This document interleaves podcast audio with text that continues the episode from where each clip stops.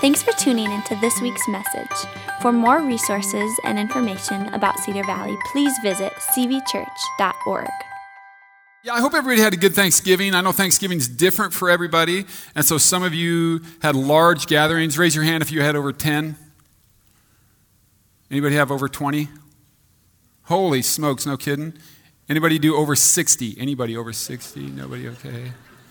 And some of you just, it's just you. It's just you. And God can minister to you in that too. We, uh, we had a good day. We, my father lives in Des Moines still, and so we always do kind of this thing. We, we drive down. It's about a three and a half hour drive, right? It's great. We to spend time in the car together. We listen to an interesting podcast.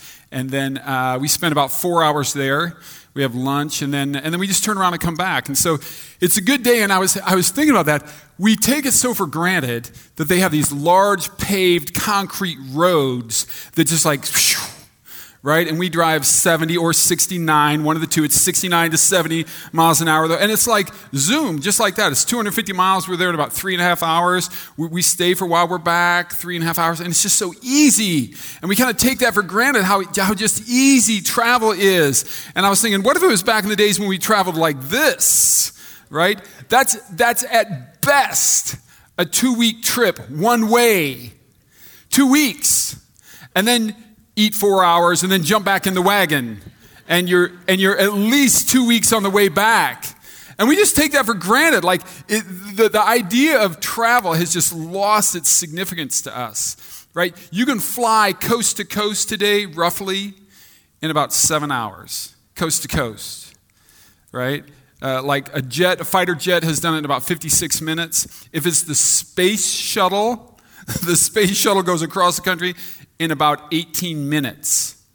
And if you'd have been 200 years ago, it's at least six months. At the very shortest, it's six months. Think about that. Like six months. What all would you miss out on? You miss six months of work or six months of school or whatever it is, six months of all those activities. And then you got to try to explain to your teachers or explain to your boss why you're still taking a covered wagon. It's just weird, right? Like it's just lost its significance on us of just how fast it, right? And we just take it for granted. It's totally lost its meaning. And I, and I wonder, and I was just thinking to myself, I wonder if there isn't something else like, what about, what about this one? What if, what if we just take Christmas for granted? And we know this for a lot of the culture. It's really about getting stuff on sale and buying gifts and going to programs. And even for us in the church, we say Merry Christmas, but I wonder if it hasn't really even lost its significance. Like a baby was born 2,000 years ago. Right on, a baby was born. But I just wonder if the real significance of what that means in our lives, I wonder if we haven't just lost it. And so today is Advent Sunday. Now, some of you grew up in Catholic traditions, you grew up in Lutheran traditions, or you grew up in more mainline denominations. You grew up Presbyterian or Methodist or whatever it was. And and Advent was a big deal. And sometimes we've kind of even lost the significance of what Advent is. And so it brings up the question really, what's Advent? What is that? Advent is Latin, it means coming, and it's usually a term that's mean it's the it's the anticipation of a notable person or a notable event. And so in the church, we think of the coming of Christ. It's, it's this preparation, it's this celebration of the coming of Christ. It, it, it like, have we just lost that? And so today we want to start this whole Christmas season, like Advent, this whole Advent season. We want to start and prepare and get our heads ready and get our hearts ready and be prepared to, to really, truly celebrate the coming of Christ and the significance and just take a look at that. And then at the end of the service, I'm going to take a turn and we're going to do something very intentional right? Very significant, I think, very intentional to get us prepared. We're going to prepare in a very unique and intentional way for Christmas this year. So I'm going to ask you, as we start thinking about Advent, I'm going to ask you to turn your Bibles, Exodus chapter 2. Turn your Bibles to Exodus chapter 2. That's where we're going to start this morning. And then, like I say, we'll, we'll kind of work our way through that. And then we're going to take a very intentional turn this morning as we get to the end. So if you have that, uh, I would just ask you to stand to your feet then whenever you have that. If you're looking on a digital, like on your phone or something, it'll ask you what translation. We read from the New Living Translation. If you don't have a hard copy Bible, I, I'm just old, and so I love turning pages and feeling pages. And so uh, if you don't have a hard copy Bible, I think it's a great thing. You can write and take notes and underline. They're in the lobby. They're on high top tables. They're they're yours. Just you just take one. Just make sure we have them Spanish and English. Make sure you get the right one. I'm starting in verse one.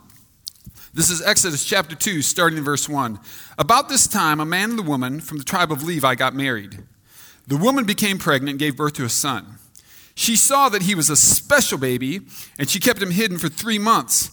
But when she could no longer hide him, she got a basket made of papyrus reeds and waterproofed it with tar and pitch. She put the baby in the basket and laid it among the reeds along the bank on the Nile River. Verse 4 The baby's sister then stood at the distance, watching to see what would happen to him. Soon Pharaoh's daughter came down to bathe in the river, and her attendants walked along the riverbank. And when the princess saw the basket among the reeds, she sent her maid to get it for her. And when the princess opened it, she saw the baby. The little boy was crying, and she felt sorry for him. This must be one of the Hebrew children, she said. Verse 7. Then the baby's sister approached the princess. Should I go and find one of the Hebrew women to nurse the baby for you? she asked. Yes, do, the princess replied. And so the girl went, and she called the baby's mother. Take this baby and nurse him for me, the princess told the baby's mother. I'll pay you for your help. And so the woman took her baby home and nursed him. Verse 10. Later, when the boy was older, his mother brought him back to Pharaoh's daughter, who adopted him as her own son. The princess named him Moses, for she explained, I lifted him out of the water. Let's pray. Father, thank you for your word, your holy word. Lord, we receive your word. And we believe, Father, this isn't just men who wrote a book. This is you, the God of creation, speaking to us in 2021. We believe that you have a word for us. We believe that you have something to say to each of us specifically, each of us in our own lives. I pray, Holy Spirit, that you would give us ears to hear now, that we'd be attentive and we'd listen. What are you saying to each of us specifically? Speak that clearly, God, in a way that draws us to you, brings honor and glory to your great name. We pray this in the name of our Savior, Jesus. Amen. You folks can have a seat. And so, kind of interesting, let's, let's take a look at our passage. Look at uh, with me again at verse 1. It says this About this time, a man and a woman from the tribe of Levi got married. Well, about what time we're going to look at, but this is, you need to know this. It's a man and a woman from the tribe of Levi. These are Jews, these are Israelites, they're Hebrews. That's who we're talking about.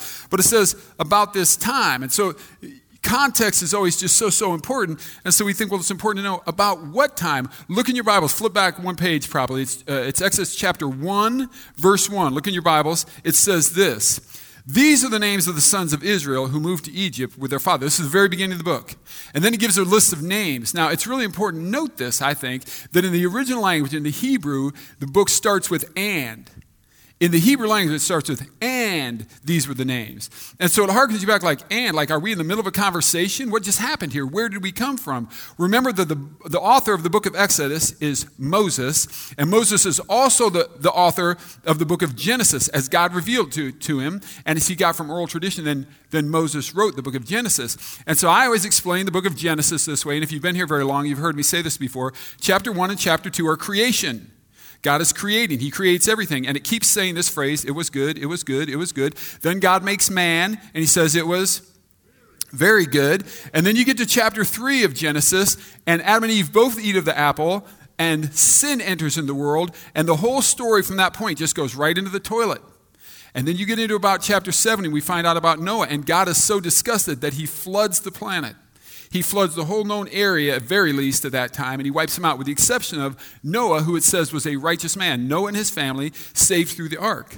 Well, Noah gets out of the ark, right, after 40 days and 40 nights, and or longer than that, and they get out of the ark, and Noah's not doing exactly great. There's still quite a bit of sin. Noah has his issues. And then finally, in chapter 12 of Genesis, you meet Abram and Sarai, who later become Abraham and Sarah. They have a particular child whose name was Isaac. Isaac has Jacob. Jacob then has 12 sons. The second to the youngest is Joseph. Well, Joseph's brothers kind of despise him. He was maybe a little cocky, right? And so one day they're all out and they throw him into a pit. Rather than kill him, they say, Here's what we're going to do. Here comes a caravan. Let's sell him to the caravan. They'll take him off as a slave. And they do. And they take him down to Egypt. Crazy story. Read the book of Genesis. But over time, over time, over time, Joseph, even though he eventually went to prison, comes out, falsely accused, comes out and he rises in second in power. He becomes the second in all of Egypt under only the Pharaoh, and the Pharaoh really likes him. So now there's a big famine, right? Joseph invites his family. He brings his family. They all come down, and in the midst of the famine, they're saved. Okay? Well, now time and time and time and time. Jacob dies, Joseph dies, and the Israelites that come down into Egypt just continue to multiply and multiply and multiply and multiply. And now you get to Exodus chapter 2, verse 1, and it says, About this time, about this time, a man and a woman from the tribe of Levi got married. This is when this is going on.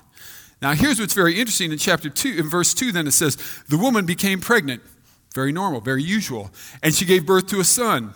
50 50 chance. She saw that he was special, baby. Very normal. That's how mothers feel.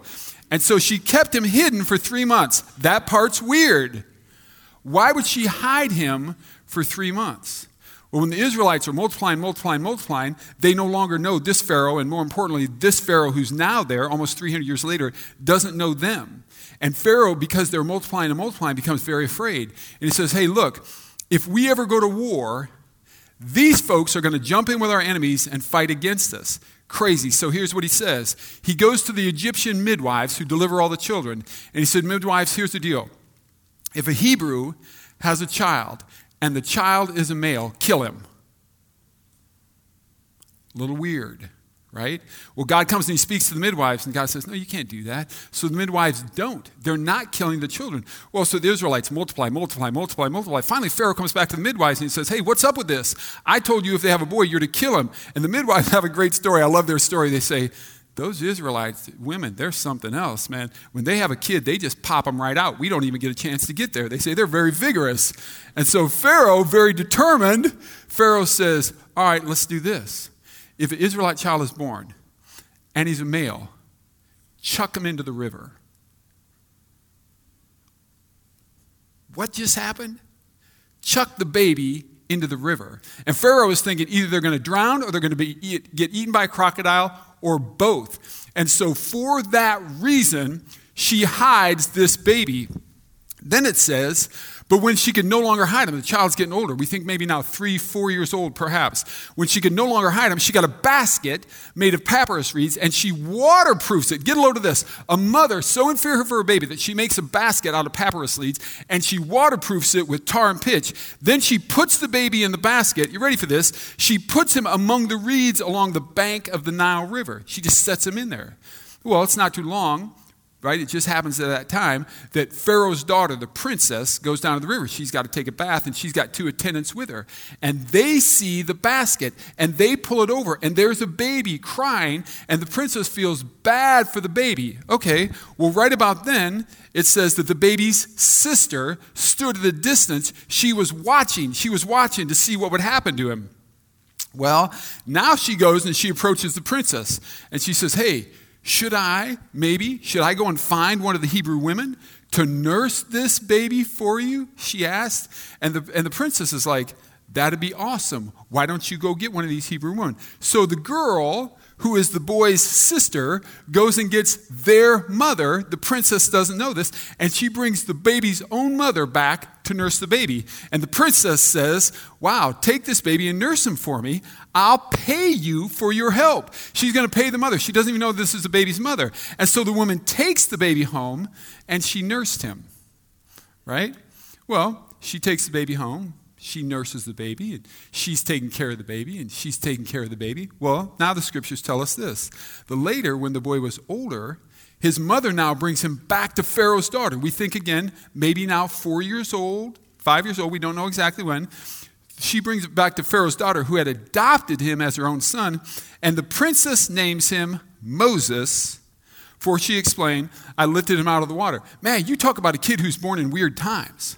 Now, just think about this severe ethnic tension slaughtering babies. Anybody? Maybe. I mean, I think we live in weird times. I think amidst all the other things that are going on, all the ethnic tension, like this baby was born right into this really weird and peculiar time. Okay, now the baby grows up a little bit. This baby gets a little older. Now it's this baby Moses is a full-grown man. Again, we don't know exactly how old, but Moses is now a full-grown man.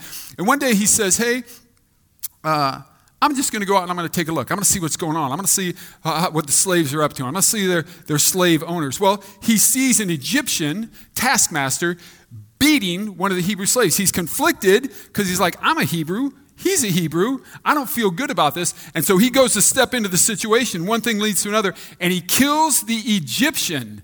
Well, he knows he's in trouble. He knows he's in big trouble. And so what does Moses do? He flees. He goes to Midian. He goes, uh, uh, uh, uh it's in Arabia. It would be in Arabia, right? He flees. It's probably on the other side of the Arabian Sea, maybe northwest Arabia. He flees out there. And he's out there for a number of years, perhaps 40 years. And one day he's out and he's tending flocks and he sees a bush. Not unusual sees a bush on fire. Not totally unusual, but the bush is not being consumed. Really unusual.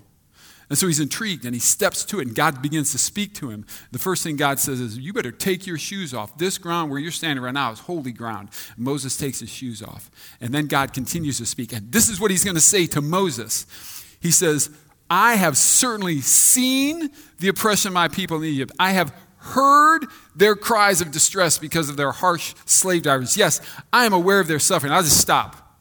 I'll just stop. Forget the message for just a minute. I don't know your story. I don't know who you are. I don't know where you're sitting in the room, but I believe you're here this morning.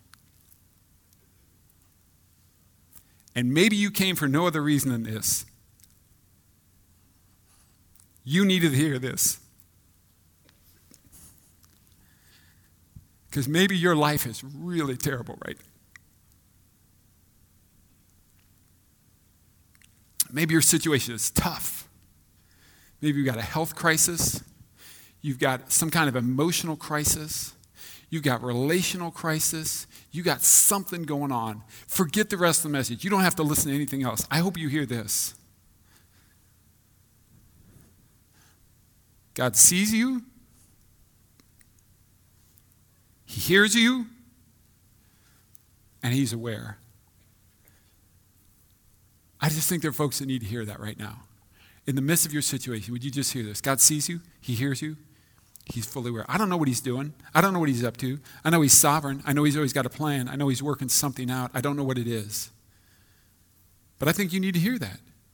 The sovereign God of creation, the all powerful God of creation, He sees you right now. He hears your prayers. He's aware of your situation. God is feeling you right now. Just know that. If you don't get anything else out of the message, just know that this morning. That God sees you. And so he says this to Moses I've seen them, which I think this is really interesting. And if you read the Bible this way, I've seen them, I've heard them, I'm aware of them, therefore, you go. I'm sending you to Pharaoh. You got to lead these people out of, out of Egypt. And I think that's the way that God most oftentimes works. God sees, God hears, God, He's aware, and now He sends us. He sends you. Are we ready? Are we prepared? Are we willing? Are we willing to go? So oftentimes, like, even here at the church, people will come to me and they'll say, Oh, Pastor, I got a great idea. I got a great idea. We need to be doing this. We need to be doing this. And they're passionate about it. We got to be doing this. I said, Man, right on. It sounds like you're the person for the job. Oh, no, no, no, not, not me. Not me. I was just, no. I said, You're the one who has the passion. God sees, God hears, God's aware. He often sends us. So now he's saying to Moses, I'm sending you I'm saying you. Well, so Moses goes. Moses goes, and Moses starts talking to Pharaoh. Pharaoh remembers Moses, right? And Moses says, Man, you got to let these Israelites go. You got to, the slavery thing's got to end. You got to let them go. Well, Pharaoh thinks to himself, That's the labor force, man. We can't just turn them loose. No, nah, I'm not going to do it. And then God speaks to Moses. Moses tells Pharaoh, here's what's going to happen it's going to get weirder. Like, this was a kid, born into really, really weird times. He's born right in the midst of this. And now times are going to get weirder, and God prepares him for this. Watch what's going to happen. God sends a series of 10 plagues. First one water turns to blood. Like, you go down to the Nile River, you're scooping up water. Oh, hey, O negative. Like, that'd be weird, right? Then you go home today. You go home, you're going to fix dinner, you turn the faucet, blood. Blood comes out. You get in the shower, that'd really be creepy, wouldn't it? Like blood. Then they had the frogs. The frogs. Like they're just, what if you leave church today? Frogs just hopping everywhere. Frogs hopping up in your hair, just everywhere. God in His sovereignty made sure that the frogs came before the flies. I always wondered that. Did the frogs eat all the flies? There's lice. They had a plague of lice. It's just not like just your kids or somebody else's kids. Just look around the room for a minute. What would it look like if we had like, what, everybody in the room right now had their head shaved? What would it look like? Crazy thing is, some of you don't look any different. You look exactly the same. But they had a plague of lice, livestock pestilence. All, the, all, the, all their livestock caught some disease. We don't know what it was. And they all just start dying. boils. Everybody is just covered with boils. Like, how weird would it be if we walked in here this morning and we're all just covered with boils, or nobody came because everybody's covered with boils? They had hail, they had locusts, they had darkness. Ready for this? Everybody's firstborn child was killed. Everybody's. And some of you know the story, unless they put the blood of a lamb over their doorposts. But just think how weird that would be. I mean, I get it. We've had this COVID thing. I get it. But I'm telling you, everybody's firstborn child died. And this kid, this kid was born into a really weird day, and things just got weirder. And he's born for that. Well, now, Moses, eventually, Pharaoh says, okay, you can go. Moses leads them out of Egypt. They cross the Red Sea. They go to Mount Sinai. They receive the law of God. They're wandering in the desert. For 40 years, they wander in the desert because of their own disobedience. They, wander, they didn't go straight to the promised land. They just wandered around for 40 years. And now it's getting to the very end of their time.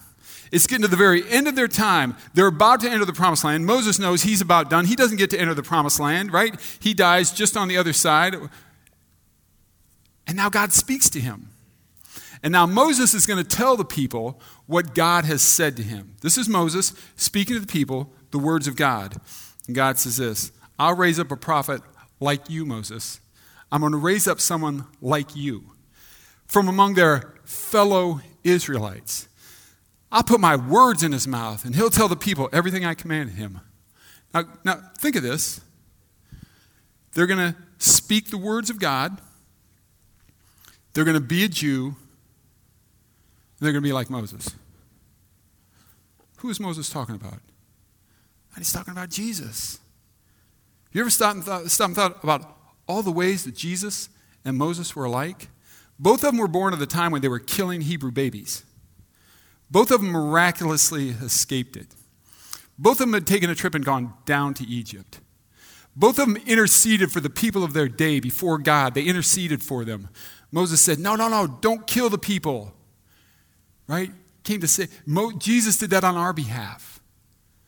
Right? Both of them came to set people free from bondage. Moses freed people from the bondage of slavery. Jesus freed us from the bondage of sin. There's so many ways that they're exactly like. Here's the other one. You ready? They were both born in a really weird time for a really weird time. And when we lose the significance of Christmas, Advent is a time to us to go, that's right. Jesus matters today. I get it. Born 2,000 years ago, that was awesome. Born 2,000 years ago, I get that. But he matters today. Like, we can't lose the significance. And so, this year, what we're doing at Christmas is we're doing a series, and it's called More Than a Holiday. And we're going to look at all the ways that Jesus, not all the ways, but four specific ways of how Jesus matters today in our lives today. A baby born 2,000 years ago matters in 2021. He matters every bit today. He matters to you. He matters to me. It's relevant to us. It's significant to us. And it's significant to those people who say, I'm not really a follower of Jesus. You might be here this morning. You go, hey, I just popped into church. Don't know that I'm really a follower of Jesus. Not there yet. May not ever get there. It matters to you. It's relevant to you. We're going to take a look at four different messages. We're going to look at, in a day like this, how does Jesus help us to grow in wisdom? You know what wisdom is, right? Wisdom is knowledge that's actually applied, where we actually live it out. Raise your hand if you've ever made a bad decision. Okay, put your hand down. Raise your hand if you were bummed that you made it. Okay, put your hand down. Raise your hand if you say, you know what I'd like in the rest of my life? I'd like to make better decisions. Raise your hand. There you go. Who would say no to that? Okay, we're going to look at that. We're going to look at how Jesus helps us to grow in wisdom today. We're going to look about facing temptation. Now, temptation, let's be honest, at its, at its very core, temptation is you and I choosing fidelity to Christ or infidelity, right? But regardless, you say, I'm not a follower of Jesus. I don't think the same things. But we all face this temptation where it's this inner tension, this inner turmoil. What does Jesus have to do with that in 2021? We're going to look at that. We're going to look at how he helps us face temptation, how he helps us defeat temptation. We're going to look at that. It matters to you whether you're a follower of Jesus or whether you're not a follower of Jesus. We're going to look at persevering through suffering. Anybody? Ever? Never. Right. Life is just tough sometimes. Everybody suffers. You might be in the midst of it right now. I always say this about trials you're either in one, you're coming out of one, or you're fixing to get into one. That's just the nature of life. Okay, How is it that Jesus, born as a baby 2,000 years ago, today in 2021, helps us do that? How does he help us get through? We're going to look at that. It would be relevant to anybody. We're going to look at receiving power. Like, do you know this? That Christ gives us power today, power to continue on, power to, to move through difficult situations, power to overcome, power to have victory. Who's not looking for that? Followers of Jesus? Yeah. You're not a follower of Jesus? I'm assuming you'd still look for that. So let me do this before we take a turn. I, I want to give you the big so what. So every week, we do a big so what. And if you're new, you just need to know this. Here's the beauty of after you've been here once. Now you know. You don't have to pay attention to anything. Blah, blah, blah. Just wake up for the big so what. This is all you really need. And the big so what is this. What I want you to get this morning is this is that Advent is a celebration of the past that matters into eternity. That's what Advent really is. We're remembering the past, and we're so because it's going to matter into eternity. The birth of this Christ child will matter into eternity. It's going to matter forever. Now, I, I want to turn and I want you to catch this. Because remember when Moses was talking to people? And Moses said, Hey, God's telling him, I'm going to raise up a leader who's like you all, like you, Moses. He's, he's an Israelite, he's, he's Hebrew like the rest of them. He's like that and he's going to speak my words. Well, he didn't finish there. The very next phrase in Deuteronomy that Moses said, God speaking, was this. And, now listen to this, powerful words, we, we better heed this. I will personally, God speaking, deal with anyone who will not listen to the messages that this prophet proclaims on my behalf. Now listen to this. God is saying, I will deal with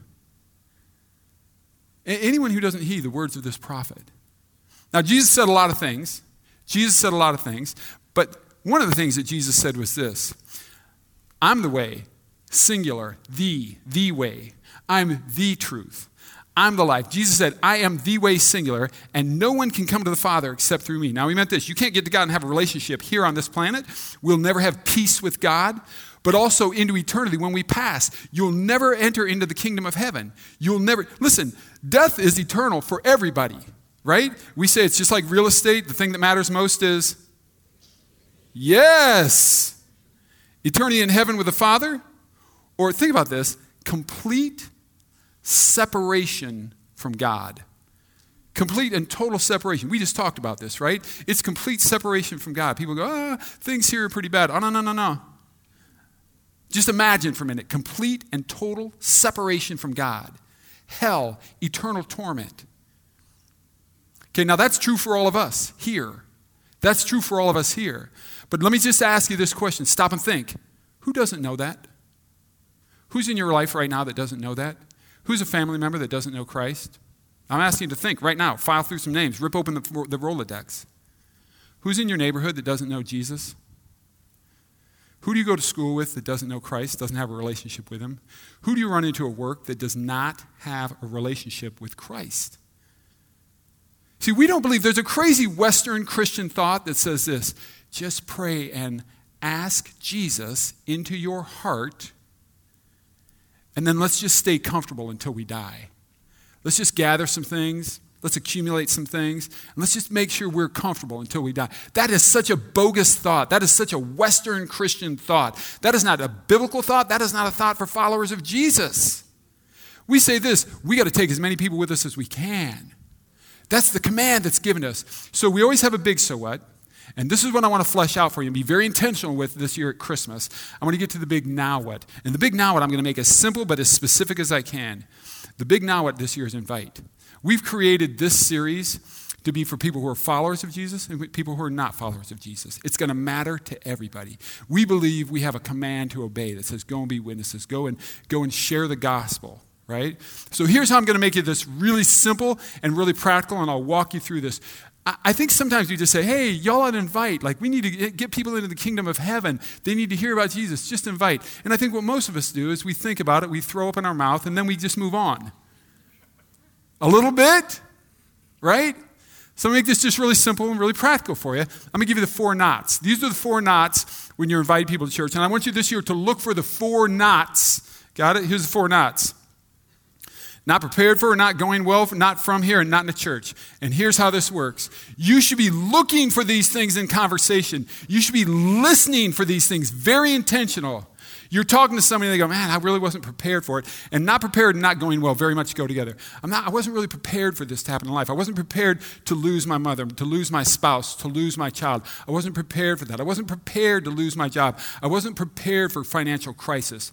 And the same thing is not going well. My marriage is not going well. My family's not going well. When you hear that not, not, not going well, not prepared for, you ought to just step into that immediately. Now, I'm going to explain this to you so you understand this. And I'm explaining, I'm, I'm sharing this with you. I, I'm not telling it to you. I'm working through this. I'm working on this. But I just want you to keep this thought in mind. You build relational equity by listening. Now, let me say that again. You build relational equity by listening. These are conversations that must be done in relationship. You build relational equity by listening. So here's what you do. Really, you weren't prepared for that. Really, that's not going well. Tell me about it. Now listen. Now listen. And then there's a follow up question, which is usually this. So let me ask you a question. When that happens, how do you handle that? What do you do about that? Now just listen. Just listen. I'm, t- I'm telling me this right now, right? And just let folks talk. Just let folks talk. You're building relationship. This isn't like we're not trying to manipulate people, but I'm saying you're building relationship. And then when they get done and they've talked, then I ask this question Man, you know, I haven't experienced that exactly, and I'm sure that must be terrible. I've had a few hard things happen in my life. I mean, I've had a few difficult things happen. Do you mind if I share with you how, what I do, how I handle that? There's relational equity. So almost always they go, yeah, go right ahead. And this is where you tell your grace story. Now, here's part of the problem. We don't think about our grace story, and we're barely aware of our grace story. Do you recognize, do you realize that God has saved us from hell? Like, do we think about that? Apart from Christ, you and I are all going to meet in hell. We've been saved from that. All right, what's your grace story? I'm going to tell you my grace story because this is about how fast I say it. Look, man, when I was about third grade, I, I, I, our family went to church. I went to church.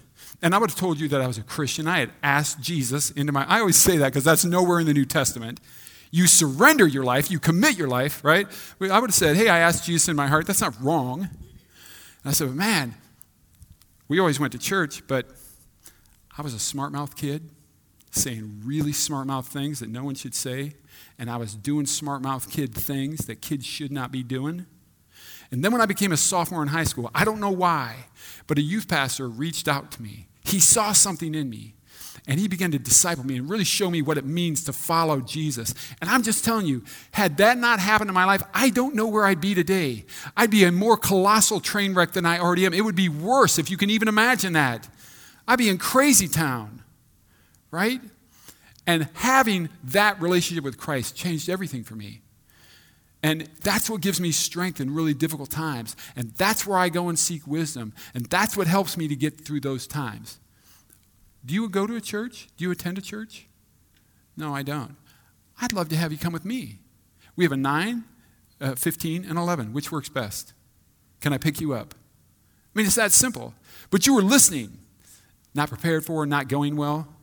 Not from here is a really significant one, I think, in this community in this culture? Raise your hand if, if you did not grow up in Minnesota. Okay, here's what's weird about living in Minnesota. And, I, and I'll just say the way I think it's very frank. This is just like we always talk and joke about Minnesota nice. I don't think that's a necessarily bad thing. I think when you meet folks around here, they're nice. And they'll be nice to you. But here's real world. Real world is my wife has friends from junior high. And a lot of you do. You grew up here and you stay here. If you went to, away to go to college, you came back here.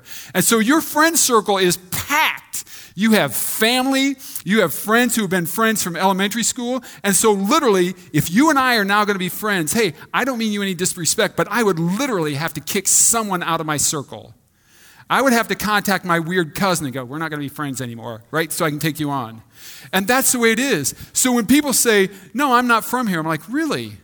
That's interesting. Where are you from? And I listen. And I say, since you've moved to the Twin Cities, it can be challenging. How has it been for you here to make friends? And they go, yeah, it's been really difficult, blah, blah, blah, blah, blah, blah, blah, blah, blah. And I just let them talk. And then I say, well, I didn't grow up here either. Can, can, I, can I tell you kind of how we have formed community? Man, we go to a church that just gives us great community. We've made so many great friends, and we found great community in our church. Do you go to a church? Have you found a church yet? No, I haven't. Oh, man, right on. I would love to invite you to my church. We have services at 9, 15, 11. Which one works best for you? I can pick you up if you need. Really simple. And then the last one is I'm not in a church. And that one's really obvious. Oh, you're not in a church? I'd love to invite you to my church. We have a 9:15 and 11. I can pick you up if you want. Which works best for you? But you should just be listening for the four knots. Now, here's the thing. We can sit in here and we can say, eh, it's not a big deal, it's not a big deal, it's not a big deal. I don't know if we realize how much impact this can have into someone's life. I don't know if we think about how dramatically we can change someone's life. Watch this video quick.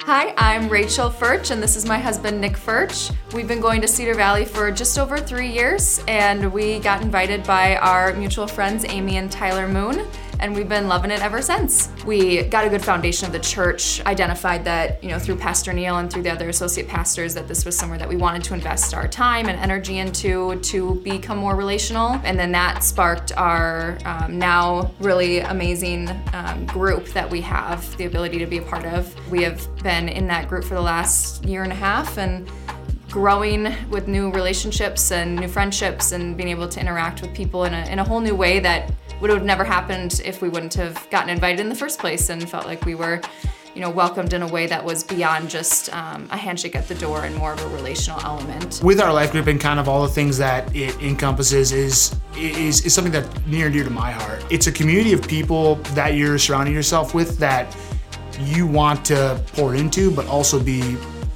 poured into by them. And so that's something too. I think with our life group, I think we do it extremely well for the other people in the group, and I think that they have already done so much in our lives and been, you know, a light to our relationship and also a light to our own individual lives, and that's been something that's been awesome. That led to just about a month, well, almost two months ago now, we got married um, at Cedar Valley Church on October 1st of this year.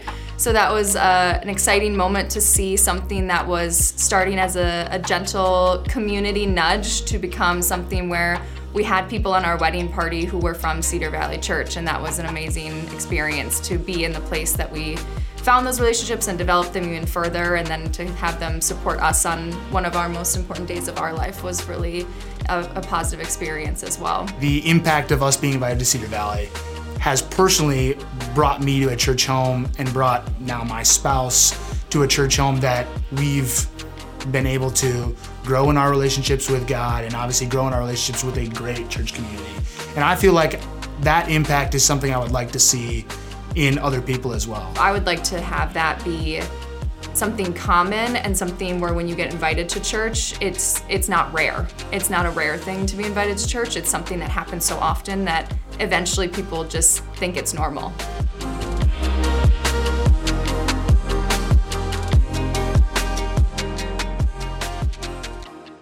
It should just be normal. So this year, listen, we've designed this series always to draw us closer to God in our relationship with Him, but we've designed it with unbelievers or unchurched people in mind. We're trying to help. And so there's an invite. I think it's boogered onto your, your bulletin today. I think you've got one on there. We boogered one on there last week. That's the technical term. I'm just giving you the technical terms around here. And so that's for you to hand somebody. But I want you to do this listen for the four knots. I wasn't prepared for. It's not going well. I'm not from here. I'm not in a church. Be listening. Step into those situations. You could change someone's life forever. The Holy Spirit can work through you, and you'll change someone's life forever. Got it? Let's pray. Father, thank you for this morning. Thank you for your word, oh God. Thank you for the way that speaks to us. Thank you, Father, for a Savior. Man, we just say thank you for a Savior. Thank you, Jesus, that you came. You were born as a human. Thank you that you lived a sinless life. Thank you, Jesus, that you bore our sins. You hung on a cross and you died. But we proclaim this morning, Jesus Christ, you rose from the dead. And because you rose, now your spirit lives in us. You've changed our lives, and we just say thank you. Father, I pray that you would remind us of our grace stories and how you've saved us and what you've rescued us from. And we would just be impassioned and convicted to share it with everybody, God. Would you do that, Lord? Would you just give us a passion to see lost people come to Jesus? Would you do that?